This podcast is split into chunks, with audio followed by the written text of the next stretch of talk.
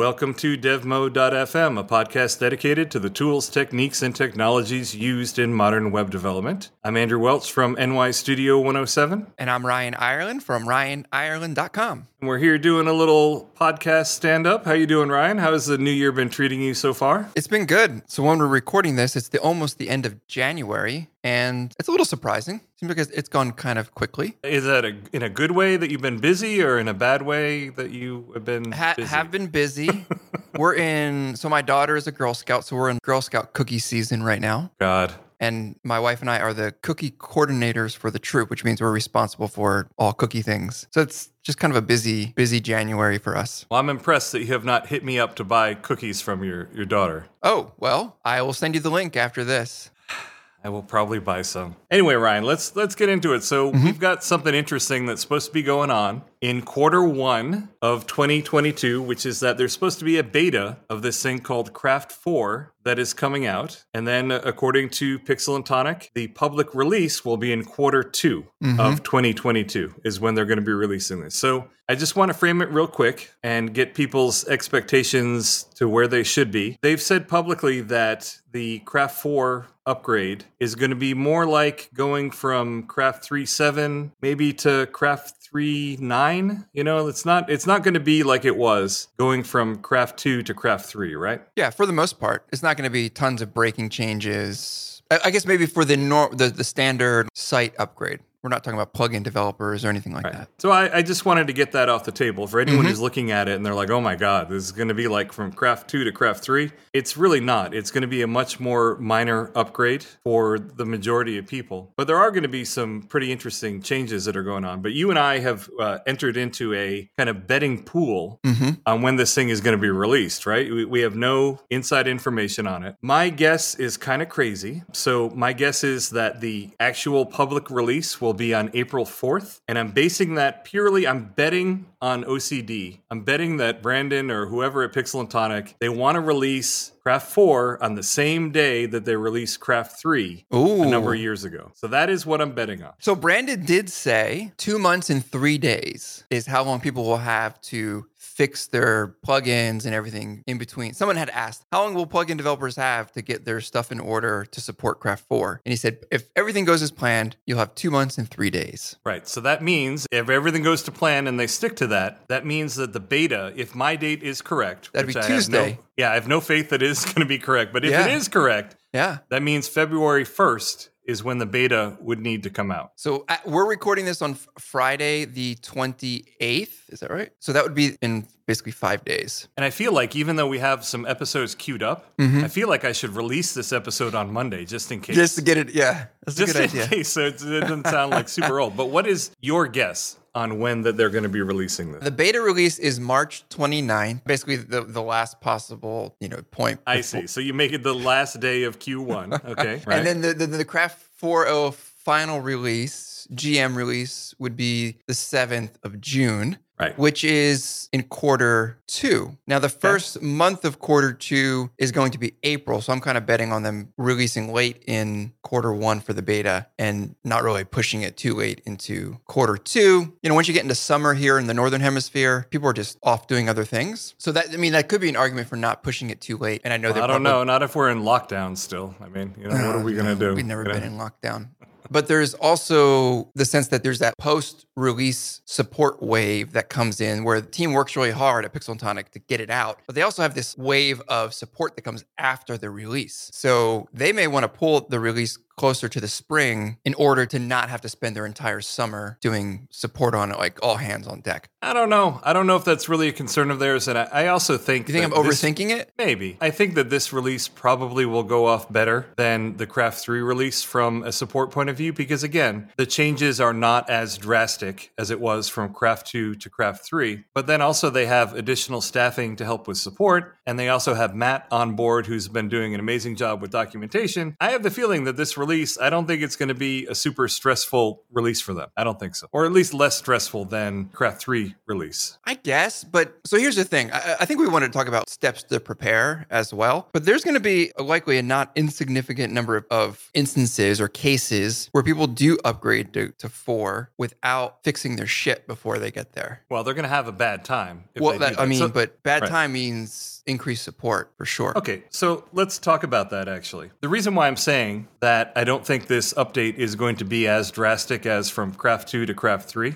mm-hmm. is just looking at what they've done so far. They they haven't rewritten the whole thing, which is what they did from Craft two to it's Craft true. three. What they've done is they've made some some really nice changes, some content authoring changes, and we'll we'll cover some of those. And they've made some quality of life changes, but we're not talking about the same kind of drastic upgrade. Now, you might say, well, then why are they calling it Craft four? Well, it's because they're moving to an annual release cycle. So every year they're going to release a new major version of Craft. And the idea is that these new major versions, they'll allow them to introduce breaking changes, but they're not going to be the kind of massive rewrite that it was from Craft two to Craft three. So you're going to have major releases that happen more often, and they will have maybe some breaking changes in them, but they're going to be relatively minor. And this gets them in step with what Laravel is doing in terms of an annual release cycle, in terms of what P H P is doing for an annual release cycle. So it's really just a shifting of expectations. So if you're listening, don't get this caught up in your mind that, oh my God, Craft four is going to be this major, major hassle as it was going from Craft two to, to Craft three. Unless, and even then, honestly, the, the Craft two to Craft three wasn't that bad. Wasn't that bad. For, well, hold on. It wasn't that bad for people who were just working on front-end templating sites. Mm-hmm.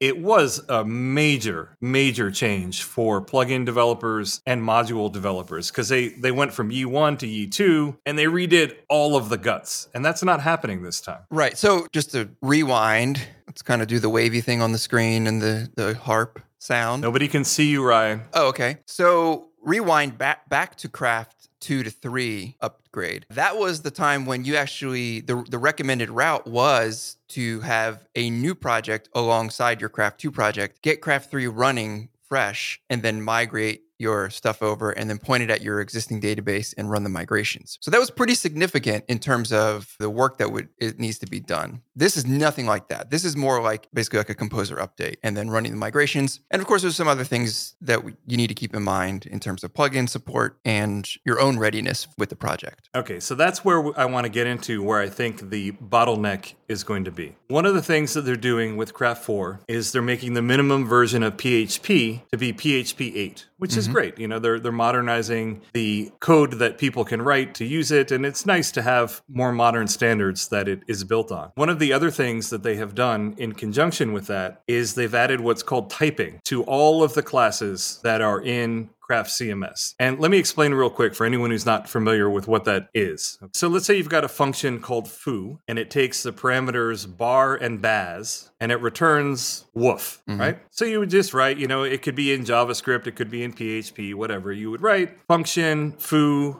and then parentheses, bar, comma, baz, parentheses, and then that's it. Right? That that would be an untyped function where we're listing the parameters, but we're not giving any types of, of what these things are. Adding types to this, what it, it would change it where it would be function foo, and then it would be string bar, comma, array baz, and then parentheses, and then colon mm-hmm. the string output. Or whatever the return type, the return type of this function is going to be. And the real rub or implication here is that if you have any classes that inherit from Pixel and Tonic's classes, which is is very common. So if you write a plugin, you subclass their base plugin class, for instance. You have to go into all of your code and you have to refactor it to add in the types so that they match. Otherwise, it's just not going to work. So this is where I think the bottleneck is going to be because every single plugin for Craft three will not work on Craft four until it has been updated to add this typing. Now, it is not a difficult thing to do, but it is a very laborious thing mm-hmm. to do. And that also applies to any other kind of custom P H P that might be in your project. So if you have a custom module, That also is going to be inheriting very likely from at least some of Pixel and Tonic's classes, and they, they're not going to be fully typed. So you're going to have to fix those too. I think this is where the backlog is going to be when people are updating sites. It's not the, the front end twig that they've written or their JavaScript or their C S S or, or, or even their database and all that kind of stuff. Like that should probably mostly just work. And there are a couple of minor edge things, but that, that all should just work. Where they're going to run into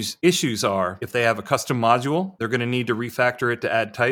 And they're going to have to wait for plugin developers to update all of their plugins to have types and then to publish their Craft four compatible plugins to the plugin store. Mm-hmm. And I think that is where that is going to be the thing that I think slows down people migrating to this. What do you think? Yeah, I agree. And then people like me with CraftQuest, I have, I have some, well, the training part aside, I have some custom plugins that run ah. critical parts of CraftQuest, the play tracker, the Teams support for team accounts that I worked with Ben Croker on. There's a few things in there that I would have to go update update those before I can move to Craft four. Yep. And that's fine because I wrote the code, I maintain the code, I run the whole project. But for companies that don't have either maintenance contracts with a, a client or or so forth, there might be these one-off plugins out there too that need to be updated. And it's not that you're going to have to completely rebuild things because the A P Is have all changed, but right. But still, someone has to go in and touch that code for it to work. There is also the piece of where are you hosted and does your host support P H P eight? You know, I, I think that's less of an issue these days, or it should be less of an issue these days. Mm-hmm. If you're using any kind of a modern hosting environment, you got your own V P S and you can pick what version of P H P. If you're using Forge, it's trivial, absolutely trivial to just pick a different version of P H P and away you go. And Servd is the same way. Mo- Arcus Tech, all of these places, it's relatively easy to do that, I think. But I feel like we have talking- a little bit of bias though, because Because we like to use good tools and platforms. Yeah. And no, no, I, I prefaced it. I said, yeah. if you what are about using... that V P S that was spun up six years ago that still runs a bunch well, of sites? This is a good excuse to get on board and start using something that will actually make your life a lot easier. Uh, as we've discussed before, I, I transitioned a client from using their own very complicated custom A W S setup to use Servd. Yeah. And man, their life is so much better. So much better. I actually but have I, the, that as a bullet point for today's episode, where I did the same thing. They were yeah. editing on a on a staging server, directly on the server, and then copying files over to the production server. Project and config that, was was disabled, and there was no way for someone to, to properly work on the project. So I took Focus, the whole Ryan. thing. What's Focus. that? We're not talking about your pain right now. We're talking about Craft four. Okay.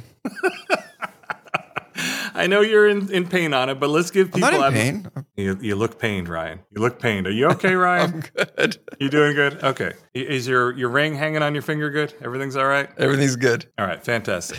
But so, yeah, yes, it is true that you have to make sure that you have some kind of hosting that you can run P H P eight. Maybe I am biased. Maybe my head's in the clouds, but I think that's going to be less of a holdup just because the state of things today is just so much better than it was a long time ago in terms of being able to just spin up something with whatever you want is relatively easy. And if you are stuck in a situation where you're on a shared hosting environment and you're unable to switch P H P versions or you're locked in at some crappy old version of P H P, it's a great time to look for better options because there are many better options mm-hmm. out there. You we can also just some stay on Craft three until you have the opportunity to move as well. You you can do that too. But, you know, it's specifically talking about what it's going to look like upgrading to Craft four. I do think the biggest bottleneck, again, is going to be any custom code that you own, a plugin or a custom plugin, a custom module, mm-hmm. that will need to add typing. As you mentioned, it doesn't require new A P Is or there aren't breaking changes in the A P Is. It's more like going in and, and correcting the, the grammar in a way. Like you just have to add what you used to put in a doc block, you will now put in actual code in terms of typing. Right. And doc blocks are going to be a little less used for that, I would imagine, going forward. And then you're going to have to wait for all the plugins that your site depends on to then be updated to go along with it. Now, pursuant to that, we did an episode on dev mode dot f m a while ago about what even is P H P. And one of the things that we talked about was a tool called Rector. And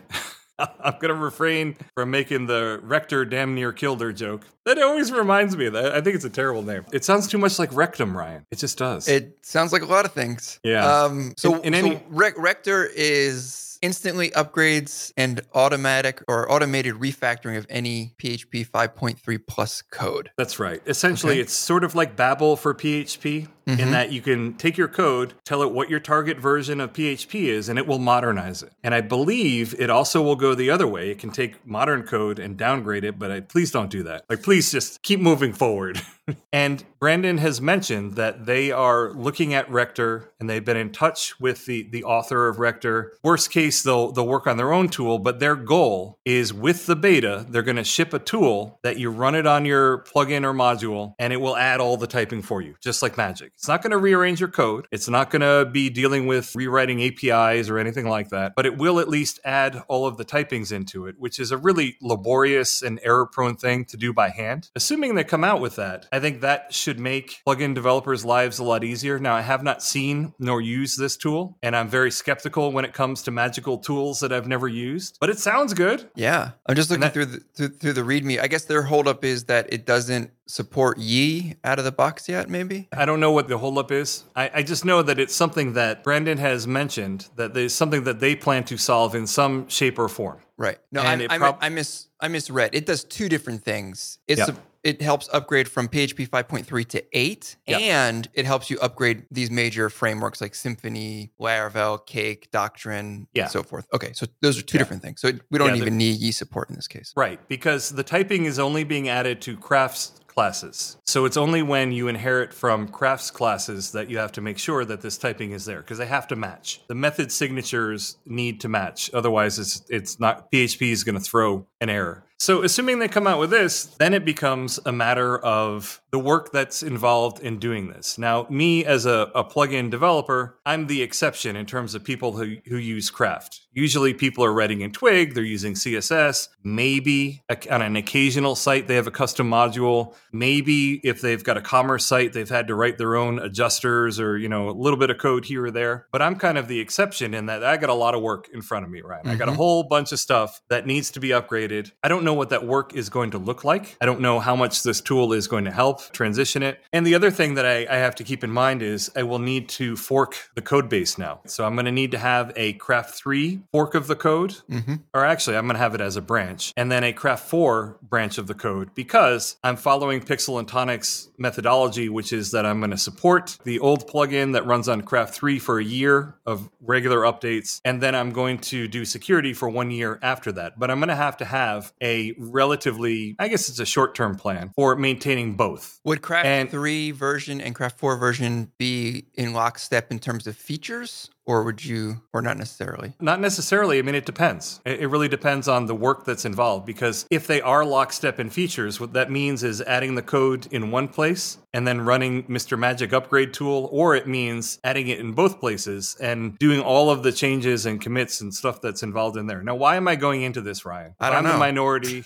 if I'm the minority, I don't know. I'm just messing if I'm with the you. minority and most people aren't going to have to do this. Well, I'm going into this because even if I'm the minority of people that need to do this, there are the majority is going to be waiting on people like me to get all their plugins updated. So I'm just kind of letting people know what is involved in doing that. So in so addition you're like, to... You're, you're like Alexander Hamilton. History has its eyes on you because... Do you know the musical? Anyway... Ryan, it's ironic you should bring that up because my direct blood relative shot and killed Alexander Hamilton. Aaron Burr? You're related yeah, to Aaron Burr? Absolutely. Yep. Really? Yeah. My great-grandmother's last name was Burr. I have to think so, about this for a second. I think it's very likely that I'm also related to comedian Bill Burr in that sense. He still has the last name, but I'm pretty sure I've heard him mention that he's related to Aaron Burr as well. You guys have anyway. the same haircut, you and Bill Burr.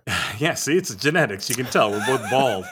I'm not I'm not ginger, but, you know. So whatever. so before you just kind of rocked my world with that. The, I know the reason you bring it up is, and the reason I joked at all, like history has its eyes on you, is because SEOmatic, one of your plugins, is popular. A lot of sites run it. And, you know, obviously that's, you know, that's a fair amount of pressure, right? To make sure that you get it updated so people can update. So you're kind right. of a blocker in this sense. Or right, but it's not just me. Or blockers. But yeah, yeah, I mean, yes, it's me because some of the plugins are popular and that's fantastic. I'm very happy that those are but popular. But it comes with plugins. A certain amount of responsibility. Then in terms right, of updating. And it's not just the paid plugins. So th- this yeah. is where the, the interesting wrinkles, I think, start to come in, is that there are a number of unpaid plugins, mm-hmm. some of which are not as maintained. And if your site is using some of these plugins, it might be the time to start pinging the people that maintain them to ask them what their plans are for Craft four when you're looking at potentially migrating these. Because again, every single Craft three plugin will no longer work with Craft four. And it's not because there's some major major drastic A P I change, it's because of these typings that they have added to try and modernize the code base. And it's also probably just a good time to ditch anything that is no longer maintained anyway. You know, yeah, there will be a fair amount of pruning that happens, I think, for sure. Right.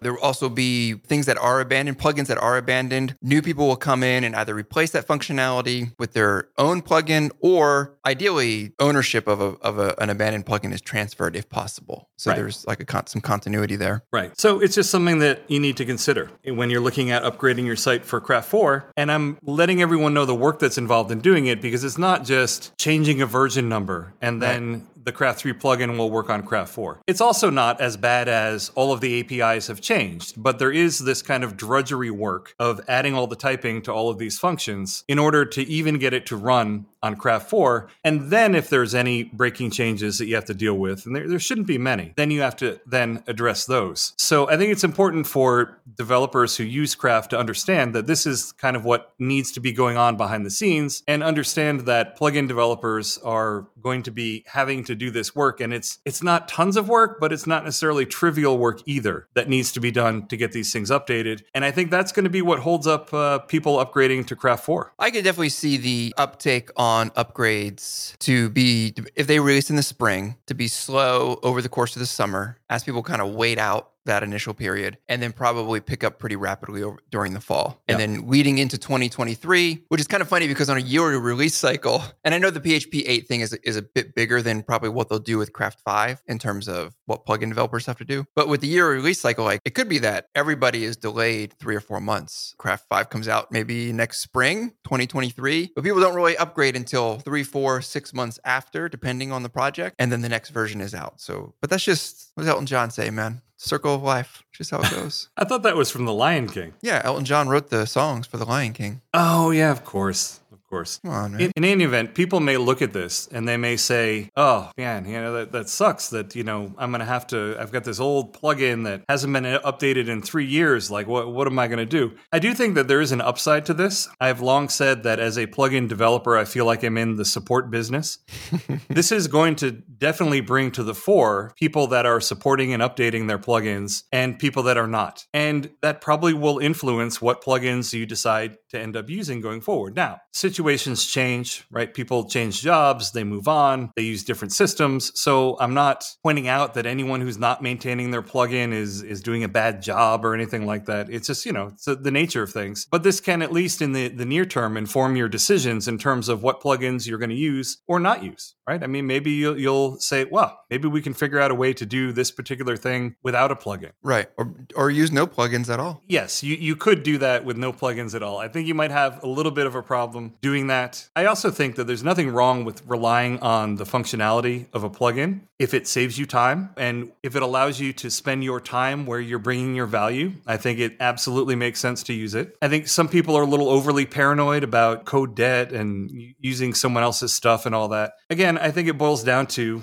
work with people that are actively updating their plugins. And I, I may be hanging myself by saying this because I got a whole bunch of plugins that I'm going to have to update. I'm going to do my best to get them all done with as much alacrity as I possibly can. I'm going to be honest. I'm going to start with the paid plugins. Yeah. I'm going to do those and I'm going to go through them probably based on their popularity, because I'm going to be hitting the, the broadest cross-section of people who have been paying me money to make this thing and maintain it for them. So I feel that's where my obligation is first. But my plan is I'm very likely going to upgrade every plugin that I have. It shouldn't be too terrible to do, but we'll see. You know, if it ends up being awful, then I don't know, maybe maybe some of them will go by the wayside, but I, I kind of doubt it. Yeah, I, I was starting to think yesterday about the The plugins I have out there that I don't realize, especially ones that I use myself or that are part of a some course material or something like that. Just, yep. You know, it, it, you start to realize like, wow, I I have a lot of surface area out there that right. I need to think about. And I think this is okay. Again, it gets people to rethink, okay, you know, what does our site really need? Mm-hmm. And as you mentioned before, you also don't necessarily have to update your site from Craft three to Craft four. It may be that some of your long-term clients you'll you'll keep along and you'll upgrade for all the security updates and all that that kind of good stuff. And some of the others, you'll just kind of let them stay where they are until they do a major rewrite, at which point you'll use whatever new version of Craft that there is. In general, I encourage people to update to the latest. I think it's the best way to avoid security issues, not just your C M S, not just your plugins, but everything. Mm-hmm. You know, the infra that you run on, which is, again, a good reason to be using a more modern hosting environment that you can pick modern versions of P H P, Node, whatever, because they also sunset those in terms of security updates. So you, you do want to keep those updated. To some extent, you know, we're on an endless treadmill when it comes to updating these things. That's my old guy pushback against the idea of not taking on any technical debt or trying to make the absolute best decision for when you write your own code versus use other, is that we're in the business of creating things that the moment we create them, they start to disintegrate.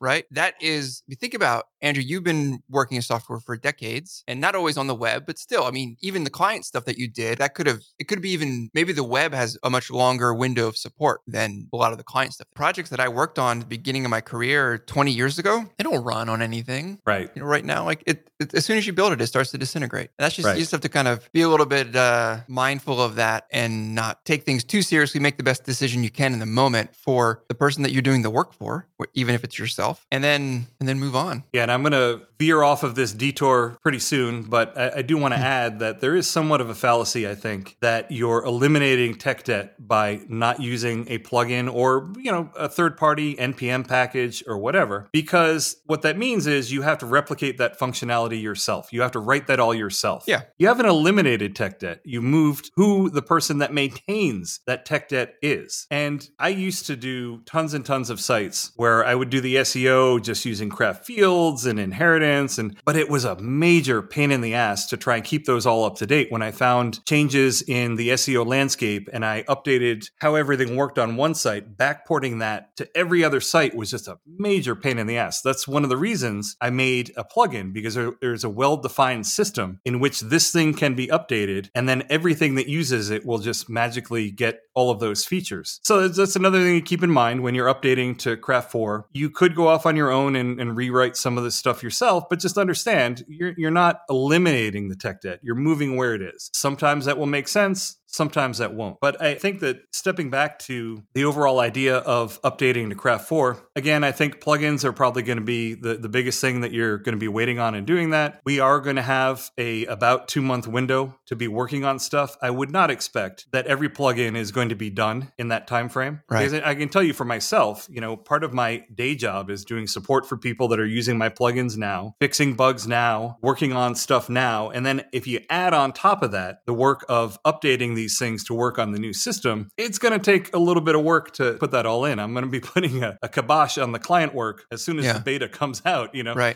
so that I have the time to do this stuff. But it will take a little bit of time to do that. And then beyond that, as you mentioned, the hosting, got to find somewhere that runs P H P eight or lets you switch to P H P eight. And then other than that, you know, it looks like it's going to be, in theory, relatively minor. You mentioned something about deprecation errors. Yeah. So for people that were around during the Craft two to Craft three transition, one of the big things was that a bunch of functions and twig tags and other things were, were deprecated in Craft three, but then they weren't going to be removed until Craft four. Well, Craft four is here. And if you look at the commits, you can actually see those commits where they're actually removing support yep. instead of just leaving the method in there, logging a deprecation notice, and then just calling the new method, which is how they how they did it. There, I have an article where I showed like an example of that. It's just gone. So if you aren't on top of your deprecation errors in your Craft three project, go to the utilities section to deprecation and then look at them, then you're not going to be able to upgrade to Craft four, or you You can, it's going to break. All your templates are going to break. You'll get hard errors. So Andrew, there is a way to, to get hard errors now on those deprecations instead of just logging a notice. What do yeah. they have to do to do that? And I'm kind of happy about this because this is actually, I did a, a pull request to enable this because nice. I'm the kind of person, I,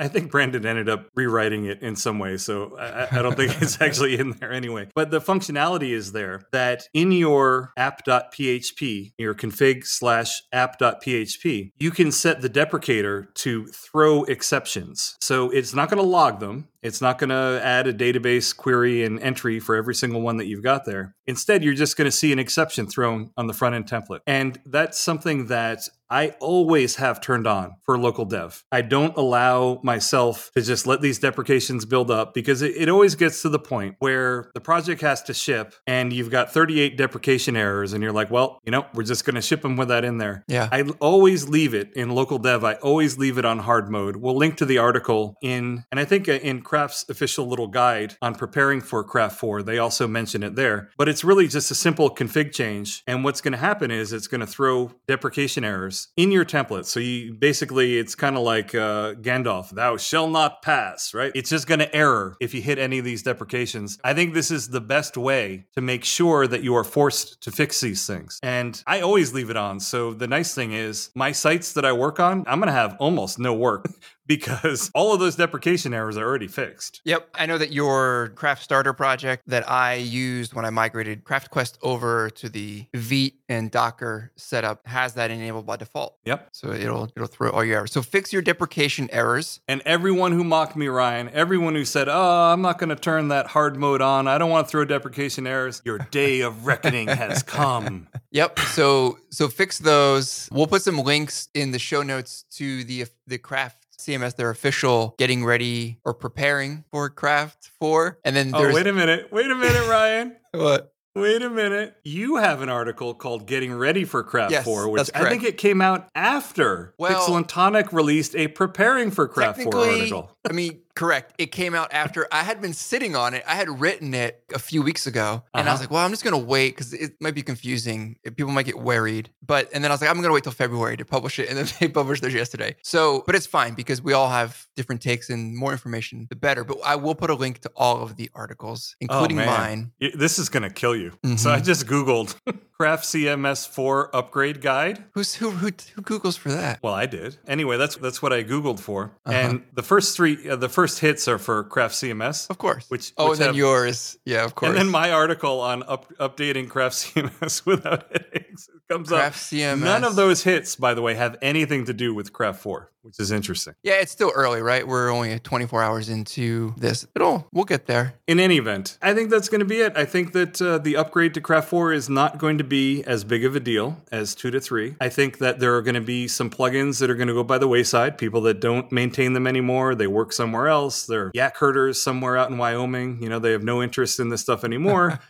You're either going to have to find another plugin, someone's going to have to write another plugin, or someone can take ownership of it and upgrade it if it's popular or whatever enough. Or you find some way to do it without a plugin. And then you're just going to have to give the plugin developers that are working on upgrading their plugins to Craft four a little bit of time to get around to doing it. But one of the things you can start doing now is take an inventory of the plugins that you use, look at any custom modules modules or adjusters or anything else that you use and, and start getting some idea of what it's going to take to be able to move this thing to Craft four. So that's Craft four. And now I want to talk about a couple of things, Ryan. Okay. One of the things is that I have been doing some client work. Mm, me too. And one of the things that they needed to do is they have a whole bunch of commerce orders and they needed to export them on a regular basis. Okay. And what it does is it their exporter, they've got a little C L I function that loops through and it goes through the orders and it goes through the line items because in, anyone that has never done anything in commerce, line items are the, the various things that are on an order, right? And they can be variants and adjust, any number of other things. And it loops through them and it exports them so that their accounting department can, for instance, reconcile things or analyze trends or, or do whatever. And the problem is their export was falling over and dying. And the first thing I did when I went in and looked at this was I put in some memory checks. So every time through the loop, I would put in how much memory is free, what is our maximum memory limit, and I ran it, and I would just watch it go up and up and up and up, and then it would die. So the first thing that I did, whenever you're doing an export in a large data set, what you don't want to do is query for everything,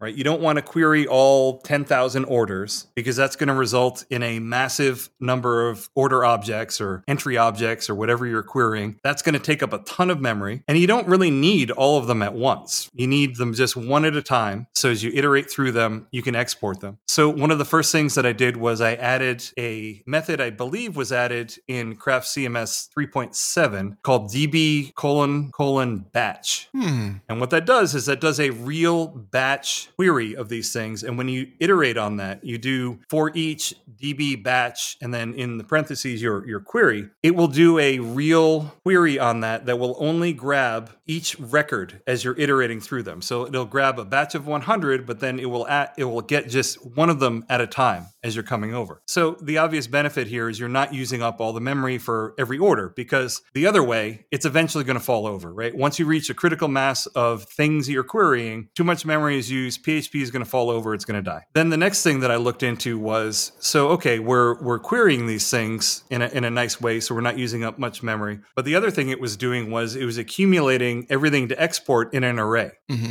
Even though we were dealing with each order element one at a time, based on our batch query, it would then take the exported result of that and add it to this array. Now, again, that's going to get bigger and bigger and bigger right. as you get more and more orders. All in memory. Yep. All in memory, which you, you don't need, right? You don't need that. So one of the things that I added is a P H P generator. And it's something that a lot of people don't really know about in P H P. They also exist in JavaScript. The basic idea is that a generator function, imagine a function with a for each loop in it. And instead of doing a return at the end, when you've got all the results, results. In the middle of the for each loop, you do a yield. When you call yield, it returns that one result back to whoever called it.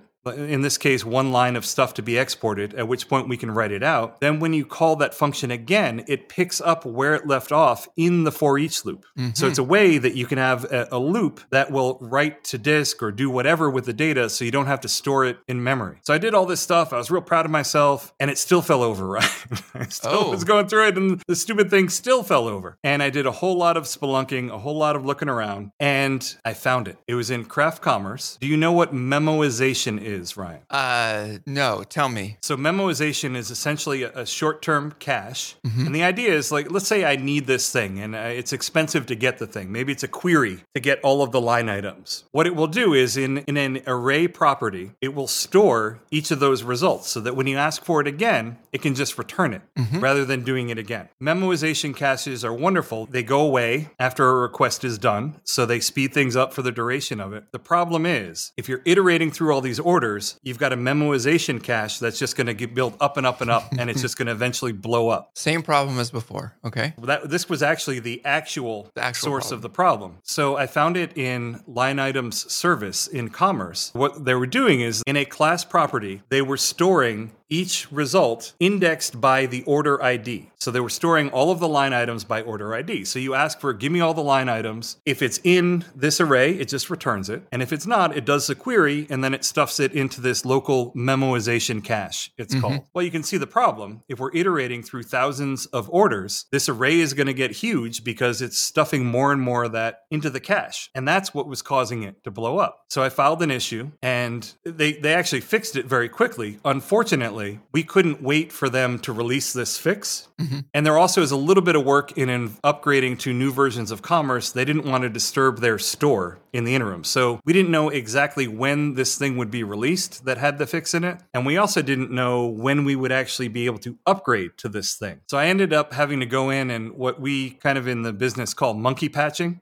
Which is kind of like... So you had, did you have to go into the vendor directory? And... No, no, no. I I can't do that, right? Because we have a modern deployment oh, system deployment, that right. uses Composer, so we can't go in and modify their code, which, you know, in the bad old days, maybe you would That's, do that yeah. or temporarily as a hotfix or something. I, you know, a lot of people have done this type of thing. What I actually had to do was add a whole series of behaviors that mimicked what Commerce was doing, but in a way that avoided the caching behavior that it had. So oh, it's wow. something that it was a really long and elaborate process that it took a while to, to get it all working. Now it works great. No memory leaks. Everything works wonderful. I just think this might be interesting to anyone who has to do anything that generates a report mm-hmm. on a large data set or exports on a large data set. These are things that you need to keep in mind is the P H P generally doesn't care too much about memory leaks because as soon as it's done handling the request, everything is wiped out. Out and it doesn't matter anymore. Well, if you have a long-running process, maybe a C L I command, you actually do have to care about this. So these are things that you need to keep in mind. And the basic idea is only have in memory the amount of stuff that you need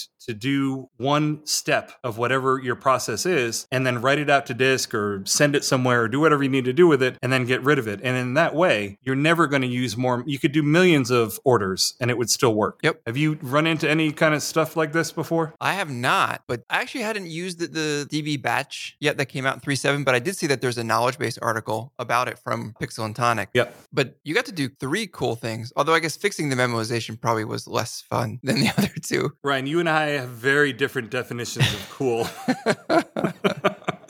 You know, if I was up on stage playing a guitar or something, I'd be like, yeah, I got to do something cool. That's cool. I, I don't know. I don't know. I don't yeah, know. We don't live rock star life. Well, Mem- you know, it, it obviously is satisfying to be able to come up with something that yeah. solves a problem and to fix the problem. It was really, really tedious, actually, monkey patching this in a way that it would work, because Commerce ended up calling this line item service from all over the place. So I ended up with like five additional behaviors and a bunch of other stuff, but it yeah. works. Everything works great. And it's going to be painless when they actually do release the update and they actually, we actually are able to upgrade to it. It's not going to be a big deal, out, right? Yeah. It's not yeah. going to be a big deal to remove it, but that's it in the indeterminate future and they needed it now. So you got to do what you got to do sometimes, you know? You do. All right. I rudely interrupted you before trying to stay on track about Craft four, but mm-hmm. you were talking about some laborious process that you had with workflows and oh. copying stuff and what was that all about? I didn't have a laborious process. I was asked to help fix a, or a lack of process. And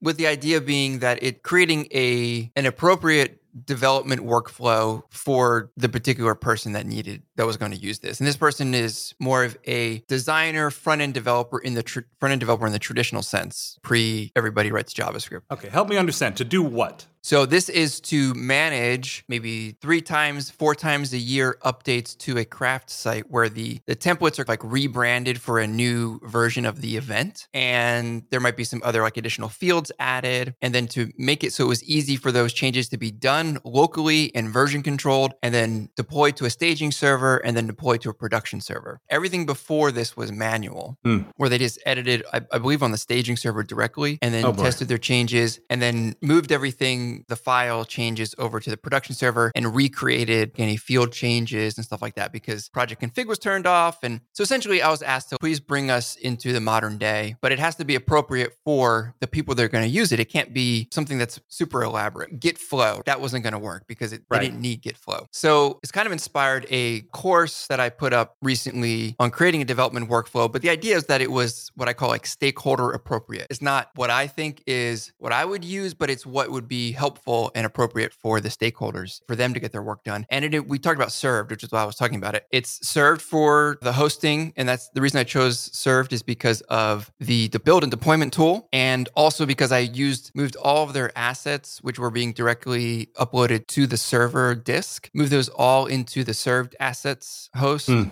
and then D dev for the local development. So what I created was a GitHub project that I wrote up a README. This person read it. They got D dev installed.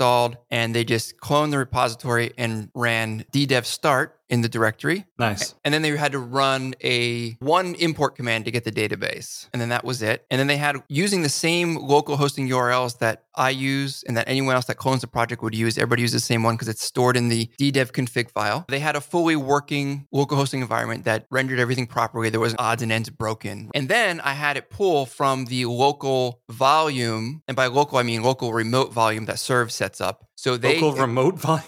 Okay. Well, so they have a they have these different environments on Servd assets, production, staging, local. And you can tell Servd via the plugin that you install in Craft for all assets, either pull them from local disk or pull them from the remote environment volume, which in that, this case is called local. And that way you are actually getting assets that you need to render the site rather than, oh, I don't have this image or this thing or that thing. They're all there. And then you can run command line commands to migrate assets between the environments. A really nice setup. But what p- kind of the payoff was is that this person was able to set it up and get all these changes done within a week. And then we were able to turn around and get that up on staging via auto deployment and then get it up on production as well. I actually set up auto deployment on production as well, because mm. if this person is doing all the testing, then there shouldn't need to be this manual stage to get things on production. Just merge into the main or master branch and yep. then push to remote. to the or- origin, and then it deploys out. It builds on Servd and deploys. So it's been really nice. And for them, it was a huge shift in a positive way because they basically saved a bunch of error-prone work to update the site with something now that they can use into the future, uh, including updates and, and all of that. So it's it's been really nice. It's funny, Ryan, because we work in tech and we think our jobs are so important. Right. But the reality is the vast majority of what we do is just to allow someone else to do something. Right. Yeah, you know exactly. What I mean? Yeah. Like they've got other important things that they're doing, and, and the tech for them is just a platform for doing it. So we're just kind of a, a speed bump in the way of them being able to do their thing. It's just like a, a person who thinks building a house is very important. It's nothing compared to the people that want to live in the house. You know what I mean? For they're just enabling. Years. Yeah. yeah, you're just enabling someone else to, to do their thing. So anytime you get too caught up in, oh, I'm in tech, so I do important work, understand right. you're you're usually just enabling someone else to do something else. And that's, that's what usually gets what me so frustrated about About the idea of, we were talking about earlier about avoiding technical debt where, oh, like I shouldn't use any plugins because plugins are technical debt, yep. where that's just a selfish approach. And I feel like that we're, as developers, people that enable other people to do things, we, if we get too selfish or self-centered about the work or too self-important about the work we do, yep. then we're actually making bad decisions for the people that are going to use the things that we create. I yeah. agree. We're bringing our opinions into what we're building for them. Yeah. If I was building a house, I'd be pretty pissed off if the contractor was like, yeah, we're not going to order uh, your bathtub from Bain Ultra. We're we're going to build it ourselves because, you know,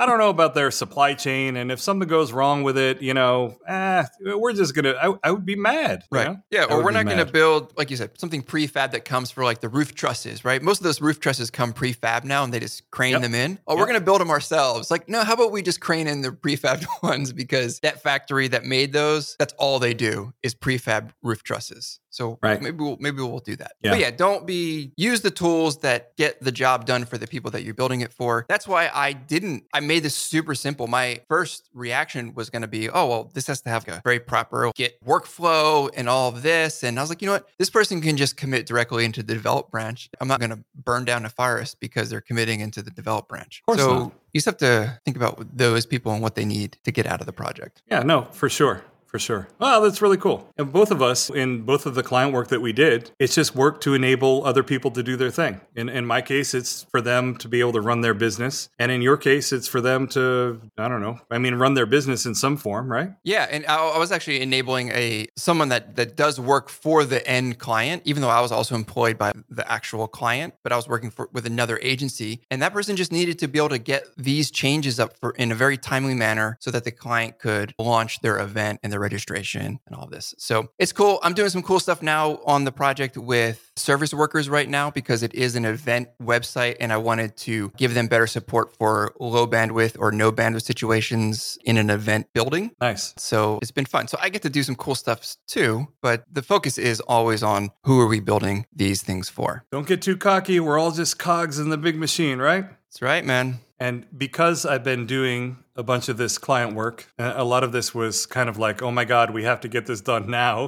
kind of stuff. I still have not come out with my Matrix Facades article, Ryan. Wow, I, I thought that was going to be the end of twenty twenty-one. You're going to have that ready. It was. Mm. Now, one of the things that I have done mm-hmm. is I made a GitHub repo, and we'll link to it in the show notes, but it's github dot com slash N Y Studio one oh seven slash Matrix Facades. And it's something you can just clone down, and with one command, you can just fire it up and go into the C P, and you can play around with the Matrix Facades. So this is actually, all of the code is done. All of the examples are done. I actually have examples of two different facades, and you can fire it up locally and you can play with it. The article is something that I'm planning to make time for hopefully this weekend or next week, because some of the client work should be easing up now that we got this stuff done. And I, I really wanted to write the article because I think it's kind of cool, but I wanted to mention it real quick that that repository is out there. So for anyone who wants to fire it up, all you need to have is Docker desktop installed. And then there are literally, it looks like two commands you have to type. You have to clone the repo and then you type make dev, and then you can just log in and you can play around with the Matrix Facades. And I actually harassed you and made you try it out so we can guarantee that it works, right? Yep, you did. And we'll have a link to the video that you and I did about right. the initial version, but I know you've updated now with different a different example. I just added an additional example, and I did also have people test this on Windows and Linux, so it all just works through the magic of Docker. You can just fire it up and play around with it, and I, I think it's kind of a cool way to show off an example, because you're not just showing people blog with a bunch of code that they then have to paste in and screw around with. You can actually show them the thing working, and then they can peek in the code and tweak the code and tweak a working example. I think it's kind of a neat way to, to package up an, an example. What do you think? I agree. And we talked about this. That's going to be a focus of mine. This actually came up in another chat I was having, but a focus of mine this year is going to be making the example projects faster and easier to install and access. And nice. I think it's important. Yeah. And this is a case where Docker actually makes a whole lot of sense, because the people consuming it have to know almost nothing. Mm-hmm. All you have to do is have Docker Desktop installed, and you literally then clone the repo down and type one command, and the local environment is going to be up and running. There's no setup. There's no, if you're running MAMP, do this. If you're running Nitro, do that. If you're running D DEV, do that. It's literally the same no matter what platform, and I think it's a really nice way to distribute example stuff. So Andrew, you have a note here that you have a book you might read. It seems like a good way to wrap up the show is to talk about Uh, what's next on your reading list. And that about wraps it up for another episode of the dev mode dot f m podcast. If you nope. enjoyed the show, nope. Nope. make sure to subscribe, nope. tell a friend, drop us a review. We really appreciated it. For the dev mode dot f m nope. podcast, I'm Andrew Welch. And I'm waiting for Andrew to tell me about his book. It's You're going to hate it. It's a letdown. It's a All book right. on WebAssembly. And I think I'm actually going to read this one. This You brought this on vacation, right? The it's, a different, it's a different book. Oh, okay. All right. I, I decided I would really read this WebAssembly book. So it's not like a, it's, it's not a non-technical book then. That about wraps it up for another episode of the dev mode dot f m podcast. If you enjoy the show, make sure to subscribe, tell a friend, drop us a review. We really appreciate it. For the dev mode dot f m podcast, I'm Andrew Welch. And I'm Ryan Irelan.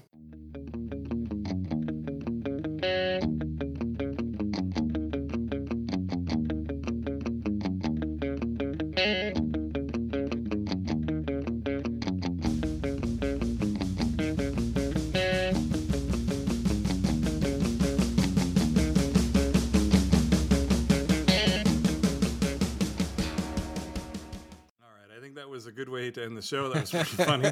And for, for anyone out there, if you want to know the difference between silicon and silicone, silicon goes in chips and silicone goes in breast implants. And I think also in like caulking materials. I, I'm not gonna I'm not gonna get into why this conversation came up, but Ryan didn't know the difference between silicon and silicone. Is this is this uh, show all about just outing my my ignorance of all sorts of topics? No, it's about outing my ignorance too. We can be two ignorant fools floundering around together. How about that? Learning it live. All right. Stopping the backup recording.